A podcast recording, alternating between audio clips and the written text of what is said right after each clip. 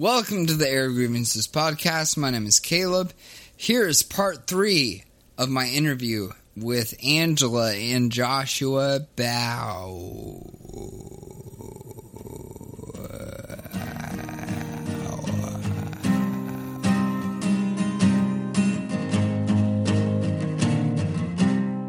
and you didn't have a reason to fake it. And so why fake it anymore? Like why didn't it just be myself? Yeah. And sometimes that, like when we first started dating Angela, that didn't didn't really mesh with you because I'd, you know, be like, Well, I'm just gonna be myself and you know, um, some of your friends who are much more faithful, you know, or um, conservative. Maybe that's just a better Yeah, term, not faithful. faithful. I was still very much in a conservative Christian friend Community. group, Atmosphere. even though, yeah, I don't conservative Christian atmosphere, even though I had been atheist for years. Right. Yeah, and I don't think they knew what to do with me. Um, I- No, and I mean, I. It was like a preservation thing for me. I mean, Yeah, I, if you say- I Wow, If you say I- X, you Yeah. lose your friend group, you lose your lose family. my friend group, lose everything, Your and I social structure. I felt like I wasn't socially prepared. I mean, when I was a Christian, I mean, I had all these preconceived notions about atheists. You know, like we said before, they're like fucking baby killers are gonna burn the baby killers and they'll rape your mother and Rape your you know, yeah. And so I was like, even though I don't believe anymore, I don't know how to be friends with an atheist Wow. Because I don't know any You haven't better. been there. How would you know? Yeah. How would I know? Yeah. So I'm like, it's easier for me to pretend than, and I mean, none of them knew about the the assault that changed what I thought. So I mean, it was like, I was like, it's way easier to just be like, yeah, okay.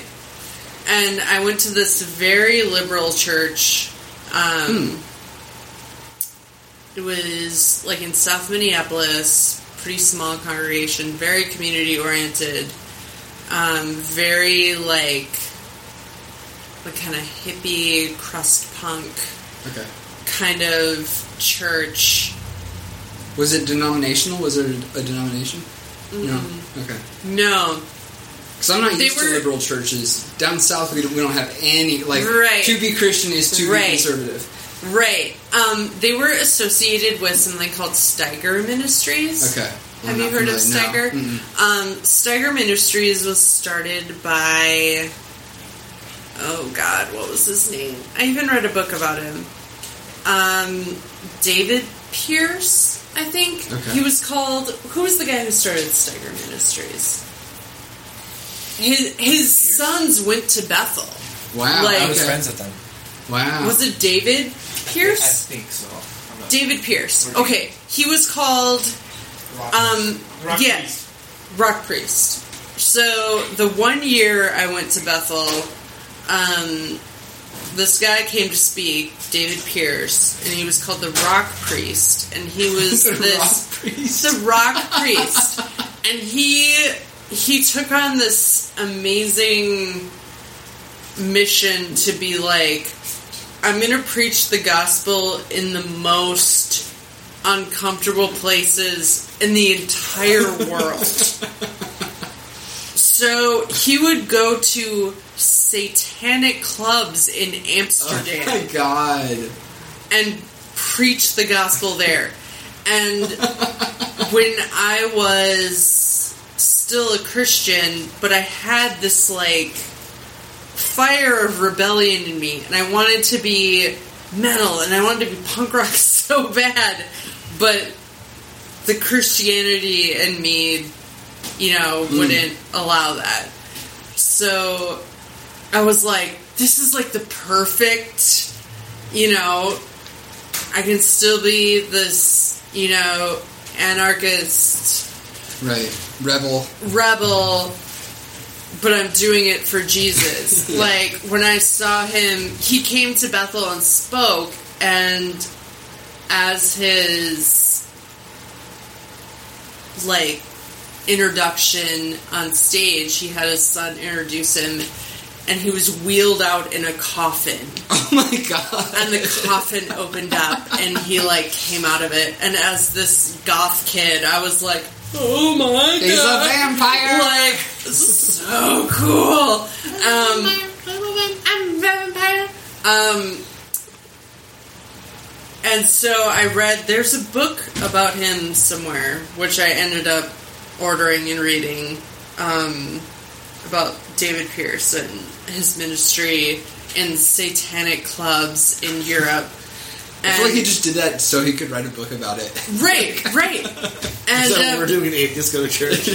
I know, and I was like, oh, it's so amazing. Like, no, the Christians would have the nads to go to, Yeah, you know, that's why he did Amsterdam, and and you know, he's like, I was spit on and whatever, whatever, and it was like that made it more authentic.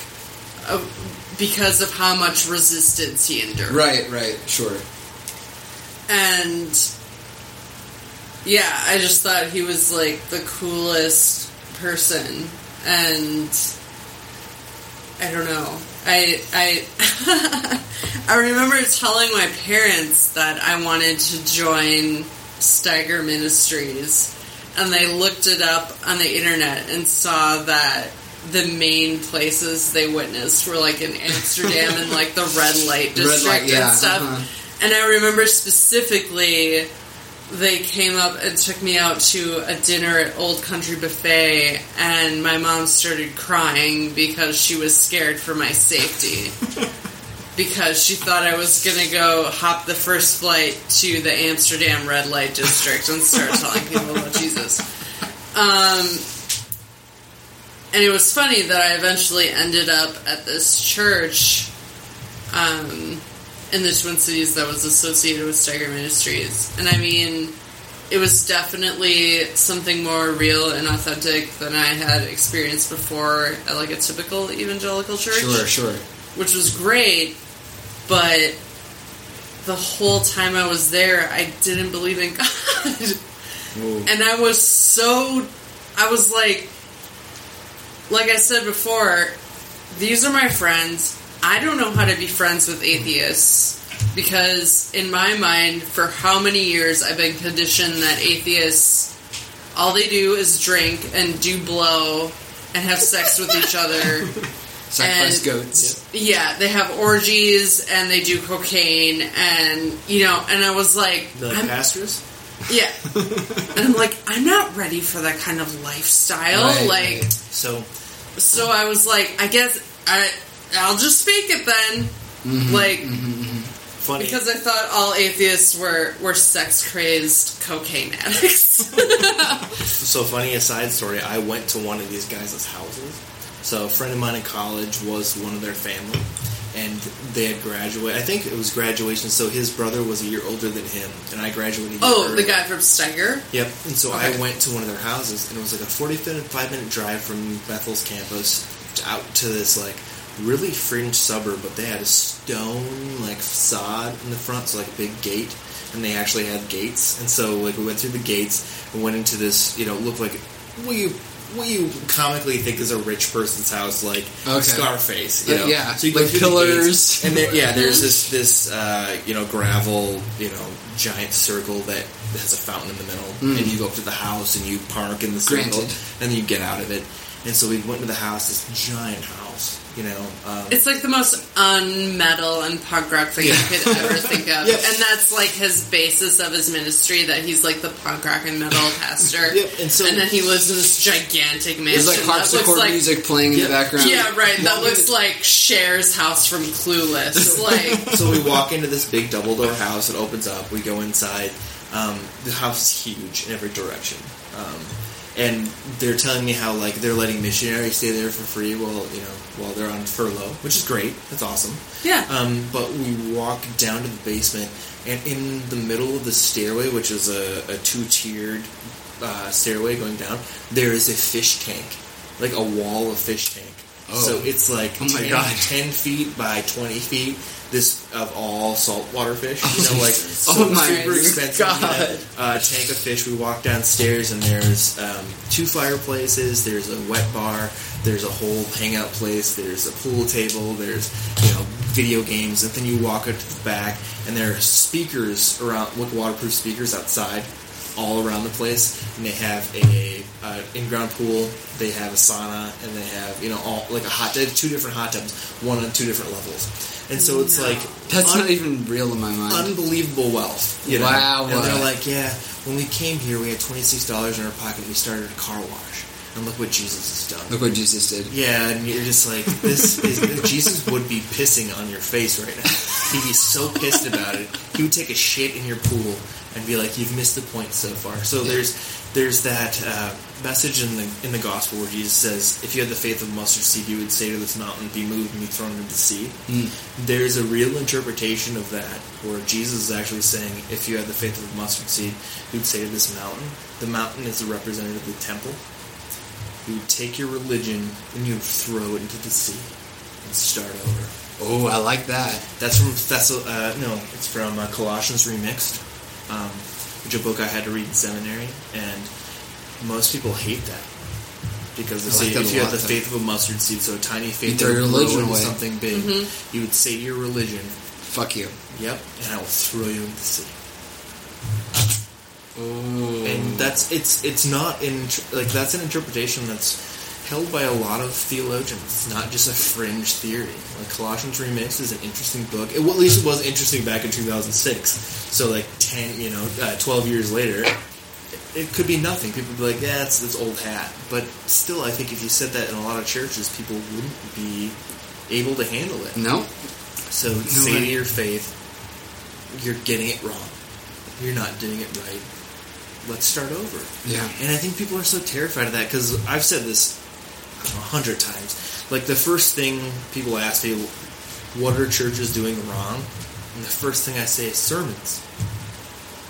Don't even have them. Like having one dude or one lady or two dudes and uh, you know, like just throw that away and start over. Like a panel discussion is way better for faith. I think, and, and at least I think it's better for everyone because then there's dialogue. So like, if there's just a dude up there speaking, like half the congregation, women, are like, I can't really relate. Mm-hmm.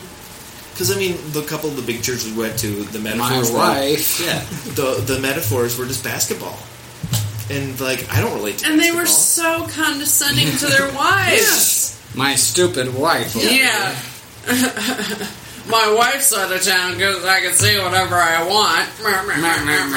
Oh, it was so many jokes about like. Good thing my wife's not here.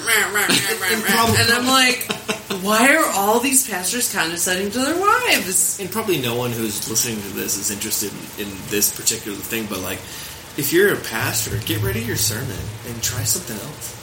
Try a dialogue. Like have have you know, if you're a pastor and you're married, have your wife and then have two of your best friends up there and just talk. And then Yeah. have a, have a group That's discussion in front of your church and just let them talk back to you. Because if you're just being Let them ask at- questions. if you're being talked at for 40 minutes, like that's not helpful.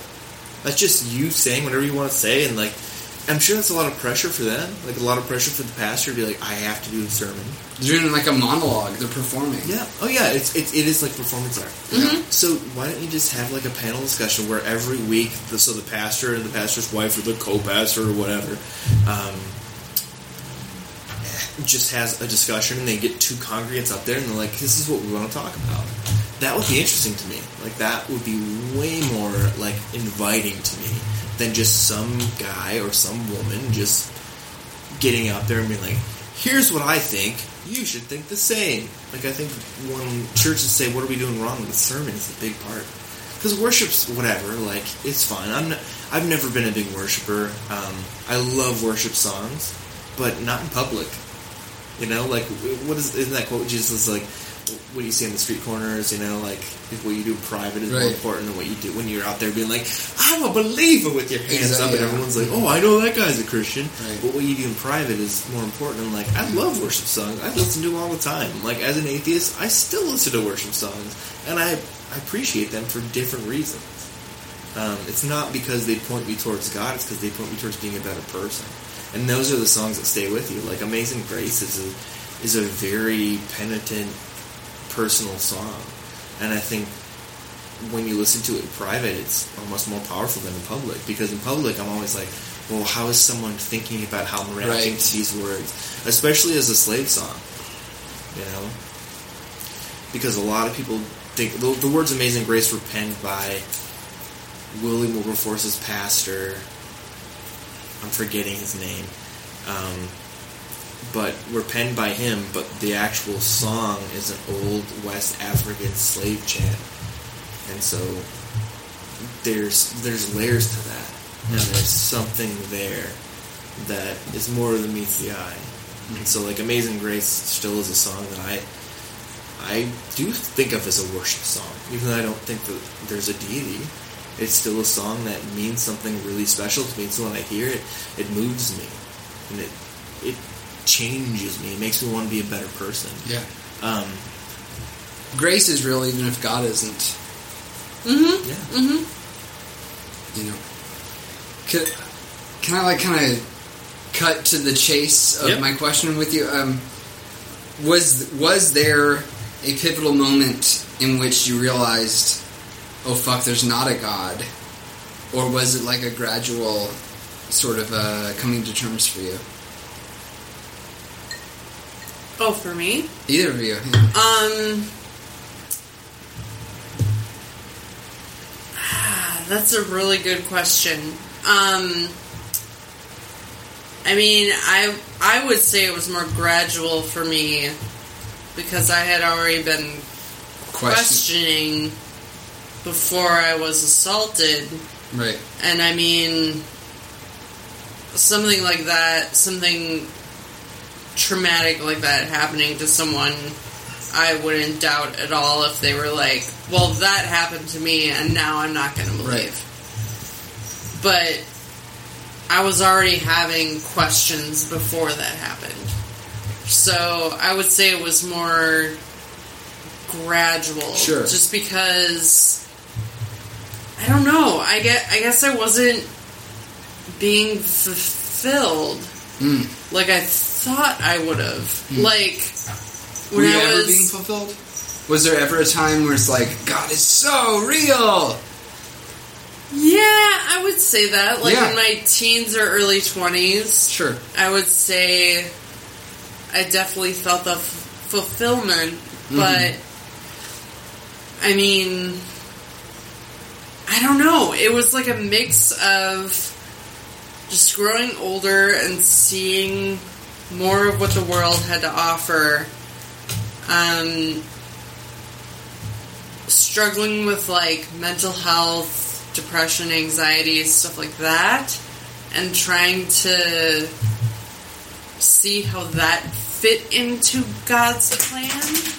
Like, because I knew, like, I had heard Christians before saying that mental health if issues were like, you know, that's the devil testing Demonic, you. yeah. yeah, that's the devil Yeah. testing you, and I, I knew That at the so very, unhealthy. very core of my being that was not true. hmm Um, so that was another thing where I was like, you know, now I have to kind of like reckon with me having these mental health issues and then also being a Christian.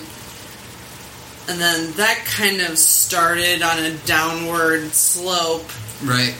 to kind of seeing like, okay, well, this doesn't make sense, so I'll research more of this, and then, well, yeah, I don't Yeah. know about that, but you know, I'll keep, you know, and the, I mean, it was definitely an incentive to keep believing because all of my friends were believers. You know, I lived in a community house that was very Christian, and you know, and it was this whole kind of like social hierarchy. If I was like, "Oh, guys, I'm an atheist," you know, Right, right, right. boot, like I'm Yeah, out of the right. house. You I'm lose of all the of your cultural contacts. You Right, lose your right. friendship circles. So I was, I, I mean, I had these questions, but I was trying to justify them and like, well, you know, questioning's good for your faith, and you know, a lot of you know. People who are God. people people who are strong in the faith have wrestled with God and they've come through it and this and this and this Yeah. and like we talked about before like the assault was definitely the straw that broke the camel's back like You keep saying assault, but it was rape. rape rape yeah it was rape It was rape. and I just wanted to Like, put that there because I think that's important to be like it wasn't like you were groped. no you were it was it was it was rape away. It was rape. And there's no way in my mind. There were ways that I could justify other stuff that I saw that wasn't really adding up, and I'm like, well, this and this. I feel the same and, way. and we don't. Not and- not to that extent, but yeah. and I'm like, we don't, you know, our minds are too small to understand the vast The scope. the scope of God, and you know, I could kind of justify it that way, but being raped was like, I can't, I cannot justify this. Yeah. I cannot. There's no way in my mind There's that I can that makes this picture better. that I can be like, this was part of a plan, Yep. or this was God allowed this to happen For so something. for something. I was like, and it hurt even worse because I had been so faithful up to that point. Oh my god. I was not like, you know, I was such a loose woman and I made a bad decision. You know, I was this evangelical kid who was dating a guy in a Christian band and ended up being raped. Like, You were in the community you thought was safe, yes. and then a predator. So I was like, there's no. I don't care how many people, and I mean, I I didn't tell anyone mm. because I was like, there's Because ironically, So- the shame would come back on you. yeah, So when you Oh, told, yeah. when you told Oh, me, yeah. when you told me about this, how many people you told? hardly anyone, hardly anyone. So what made you feel comfortable telling me? Other than that, we're like obviously partners now together, I mean, that I trusted you implicitly. but it was early on. I I mean, we have history too. I mean, I've known you since high school.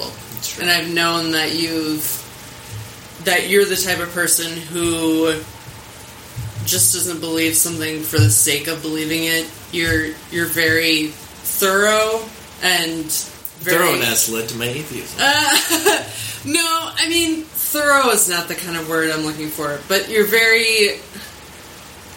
I mean, you don't just follow something because other people are following it. You you've always had a very independent mm-hmm. type of thinking, mm-hmm. and I was like, and I knew you would not Dismiss you. judge me. Uh, like, I mean, you talked about being divorced and being damaged mm-hmm. goods. Talked about being raped and being damaged goods. Yeah. And the fact that I was a virgin when I was raped. Oh my god. yeah.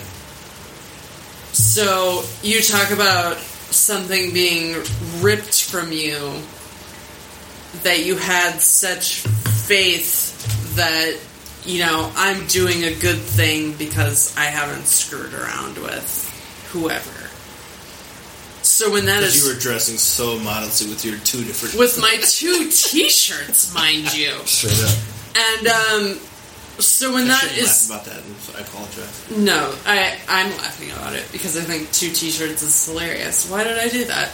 Um, so when that is something that was such like a cornerstone of being a Christian woman, and then having that forcibly taken from you, like there is no spiritually justifying it.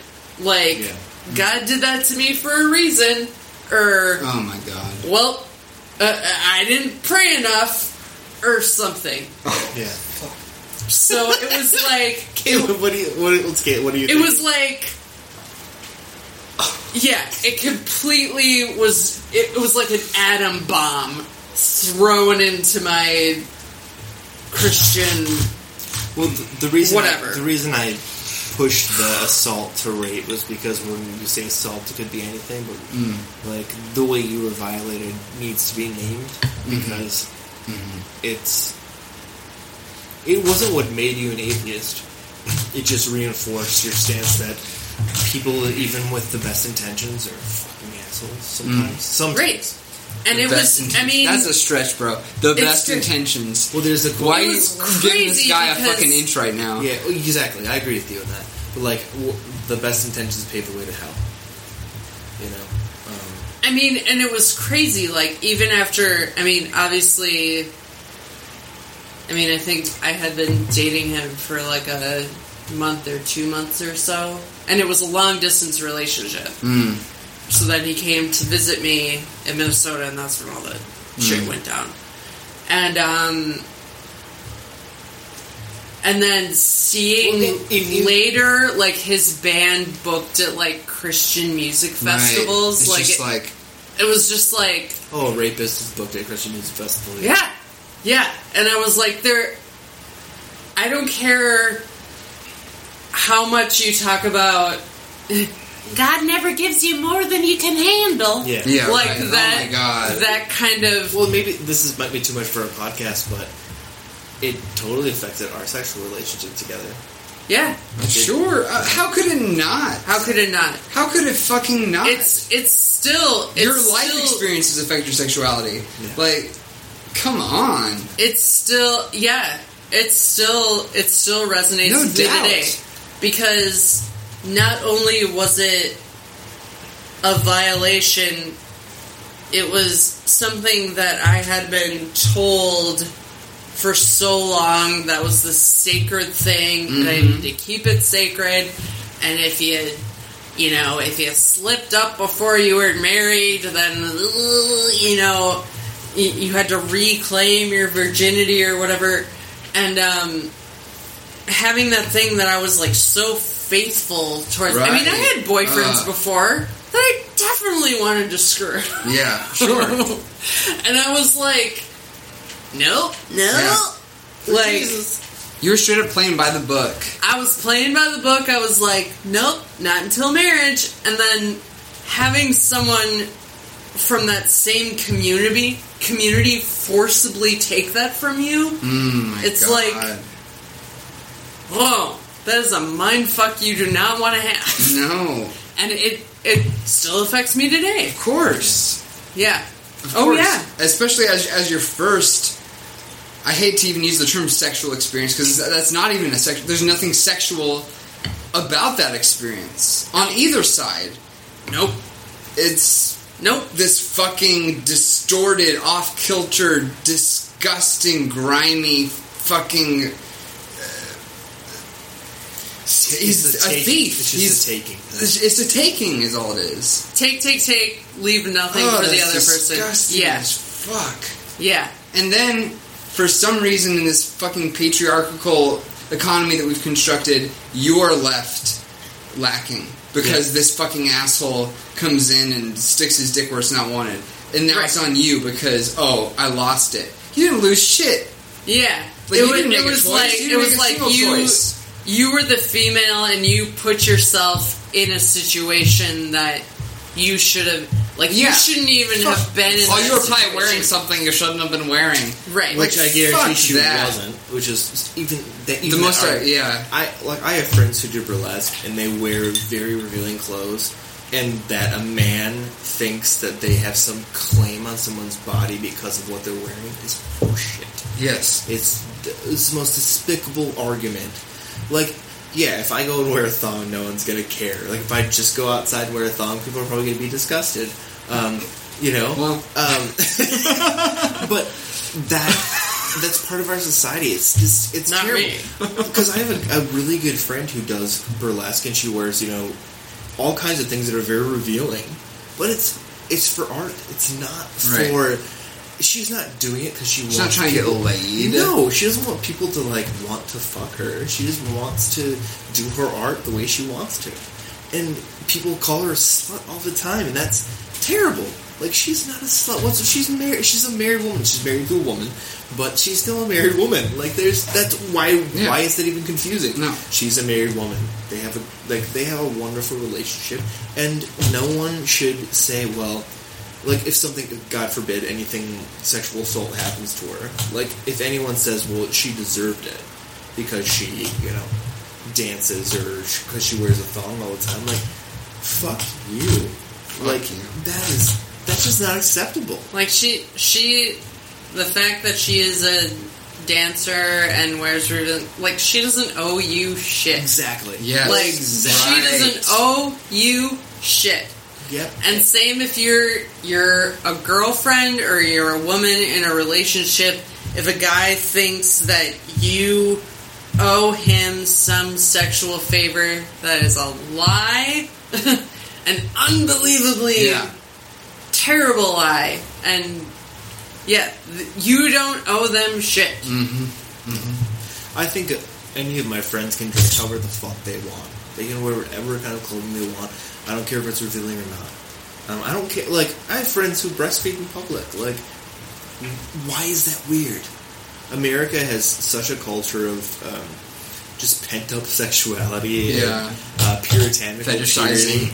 Yeah, it's like, oh yeah, that woman's breastfeeding in public, and everyone's like trying to look at her nipples. Oh, it's like, boobs. I got nipples too, buddy. Oh, wanna look at mine. oh, You wanna look at my sweet nipples. Oh, oh sweet. I love boobs. like it's it's, biz- it's bizarre how we've taken regular folks and made them into just objects. And if you see part of that object that you're not supposed to see, all of a sudden they're sexually accessible to you. Mm-hmm. Which, why? Like, why would you think that? There's, there's no consent there. There's no asking, like, hey, are you interested in this? Because, I mean, I've had, you know, folks come up to me, um, like when I was a lot younger and more attractive, um, folks come up to me and be like, not true, you're still attractive. um, but folks come up to me and be like, "Hey, um, are you interested in this relationship?" And like, I'm a straight man, so. Um, but I remember I was in uh, ninth grade, and my f- the, my first uh, man attraction uh, presented himself to me, and he was like, "Hey, do you want a date?" I was like, "What?" Like just you know, Do you want a date? As a straight dude, I was like, I don't want to date a dude. Like I'm just into I'm just into women. It's, you know, it's, I Right. just that's what that's it, it for me. It's, that's it for me. Right. Like, you know, I find them attractive, but not in a sexual way. Uh-huh, and so sure. it's just not there for me, and it's not. I don't think that's a win or anything. It's just that's just the way I'm wired. Mm-hmm. But I had a, a so when I was in ninth grade, I went out with a, a girl and a guy, and we went out and painted the town red. Like we did stuff we weren't supposed to do. We we climbed the top of a parking garage, and we st- like we all put our legs over the top. So like we're like six stories up, looking You over a parking rebels. garage. Yeah, and we just ran around town, going to coffee shops, and just having a fucking fun time. And the other night, went to a pizza shop, and then night this guy who also his name is also Josh was talking to me, and then all of a sudden him and the girl I was with Tanaya were talking, and laughing, and they both went to the bathroom together, and I was like, oh, what's going on? And then they came back out, and Tanaya came up to me and was like, Josh wants to ask you to be his boyfriend. And I was like, oh, well, that's really flattering. And I'm glad I thought that way instead of being aggressive and being like, I'm fucking. Gross! Um, How you dare think you? no, but, I, Yeah. but he was so afraid that he didn't want to talk to me. It's because it was, you know, the it was 2000, so 18 years ago, and he was like, "Yeah, you just seem like the kind of guy I want to date," and I was like, "Sorry, I'm not attracted to men." You know, gave him a big hug, and we spent the rest of the night just talking and hanging out. Like it wasn't a weird thing, but like for me as a kid coming from a super small town, like. I never experienced anything like that, but it wasn't offensive to me. It wasn't earth shattering. It didn't like question my sexuality. I was like, no, like he was a really fun person to hang out with and a really nice guy, and like probably would still be my friend if we you know had kept in touch. Right. But after I said I wasn't interested in being his boyfriend, he wasn't really interested.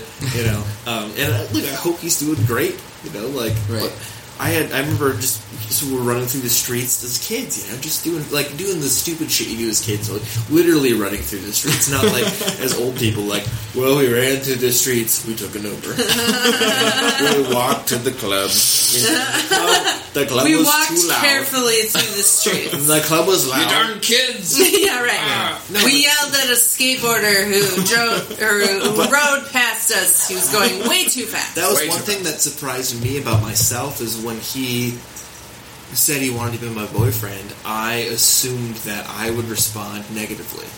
And I didn't. I responded in a way that was I was like, I'm really flattered. Empathetic, yeah. Yeah, but I mean from where I grew up, I should have been like, You fucking F word Right, right. You know, like I will you know, punch your face, you know? And that's that's because that's all my friends were, Uh-huh. and they were like, "If Uh-huh. you think I'm gay, you know, Right. you know," and I was like, Ugh.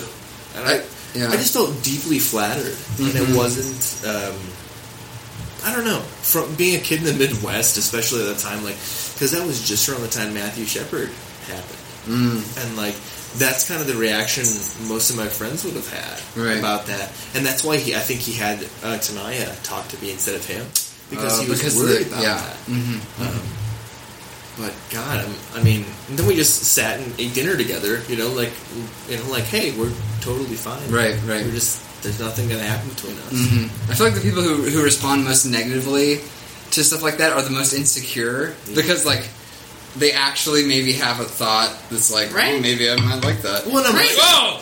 I'm Wow! not No, no, no, no. In that aspect of my life, I feel like I am, even though I'm, I identify as just straight. Right. Um, but like my friends who are pansexual or, or whatever, like I, that doesn't threaten me. Right. It, it doesn't make me feel weird or like sometimes I'm like maybe I should be pansexual too. but other than that, like That sounds pretty it- good. Yeah, it sounds pretty good. Uh, but other than that, it's it, that part of my life I've never wanted to condemn other people for being different Right. um, where maybe that that's also probably part of Christianity that developed for me, like or developed that went down into something. It's like developed. yeah, it's like the whole gay community never seemed a threat to me. It Mhm. never seemed threatening to my faith. It never like, and people were like, "Well, the Bible speaks against it." And I was like, "Yeah." But Jesus talk, tells us to love everybody. Yeah. So Mhm. what's different about these people that makes you hate them so much? That's a very That was confusing aspect of Yeah, Christianity. that Definitely. that- when we talk about that at Sacred Collective next week, that's one thing that I'm going to bring up the sexuality thing Mhm. is because I think we talked we talked about that before too. I mean, that was another major reason that Well, I questioned my Christianity because my brother is gay, right. and we had always had a really, really strong relationship. He's still one of my best friends in the whole world. yeah, you guys are so close, and like, like, he thought that's that him being He- gay would tear apart your relationship. Yeah. And he, I mean, he never told me personally, but my mom ended up telling me that I, I was the last person in the family to know that he was gay Mhm. because I was Evangelical. I was evangelical, and that broke my heart because we were so close. I think that was kind of your one of your big stepping stones. One of my big Yeah. stepping stones, and I, I still, it still haunts me to this day. Um, my mom told me that when he thought about telling me, he would get physically ill, Mm. and he he broke down crying in front of my mom and said, "I can't lose her. I can't lose her." And Wow. I still like even when I see my brother today, and we're and I'm so happy he lives in our state now. He used to live in Florida, and now he's moved back up here with his husband. I'm so happy. Um, and I see them all the time, and I still sometimes when I'm hanging out with them, I still kind of hear that in my head, like I can't lose her, I can't lose her. Mm. And the fact that he even had to question that, and the fact that he was so upset about telling me, and I remember the night that he came out to me too. He was so so nervous and so dramatic. I thought he had cancer. Mm. Um, Wow. and we were driving around, and he, I could tell something was off, and I was like, I immediately thought he had like a terminal disease. Mm. And then he ended up telling me that, you know, he he's gay and he's attracted to men and he had been dating a man. Right. And I was like I like pulled the car over and I just was like I'm so relieved. I thought you Oh, had wow. cancer. Mm, and like wow. he immediately started crying and was like, "No, I don't have cancer. I'm just gay." and I was like, "That's fine. I just didn't want you to die." yeah. Um. Oh my god. So I mean, that was like a that was a. I mean, our relationship became even closer then. But yeah, just the fact that like I still even feel like the guilt that I was one of the last people he told, Mm. even though we're You so close. close. Even though we're so close, I was like, "Fuck! I should have been the first person he told." Right. And the fact that he was so nervous to tell me just tears me up. Tears me up. Mm. I think that's a good place to end for tonight. Okay. Yeah. Yeah. We never got to the Sacred Collective. Sorry. That's cool. No, you can apologize about anything. That was so good. Yeah. Thank you It guys. was a good conversation. Well, we can pick it up again. You know, whenever. yeah. Sure. Part six. All right. Well, I think, I think, Thanks. I think we got about three hours, right? uh, close to over Yeah. two. Over two hours. All right. A post Christian production.